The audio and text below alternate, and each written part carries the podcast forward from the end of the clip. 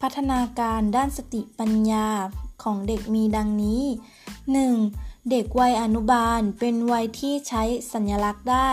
สามารถที่จะใช้สัญลักษณ์แทน สิ่งของวัตถุและสถานที่ได้ 2. เด็กวัยนี้สามารถที่จะวาดภาพโพสในใจได้ การใช้ความคิดคำนึงหรือก่อสร้างจินตนาการและการประดิษฐ์ 3. เด็กวัยนี้เป็นวัยที่มีความตั้งใจ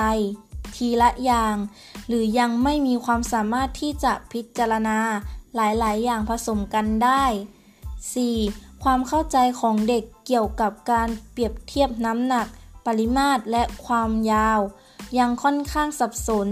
เด็กยังไม่สามารถเข้าใจเกี่ยวกับความคงตัวของสสาร ความสามารถในการจัดลำดับ และการตัดสินใจของเด็กในวัยนี้ ขึ้นกับการรับรู้ ยังไม่รู้จักใช้เหตุผล ครูที่สอนเด็กในวัยนี้สามารถช่วยให้เด็กมีพัฒนาการทางสติปัญญา ส่งเสริมให้เด็กมี สมรรถภาพ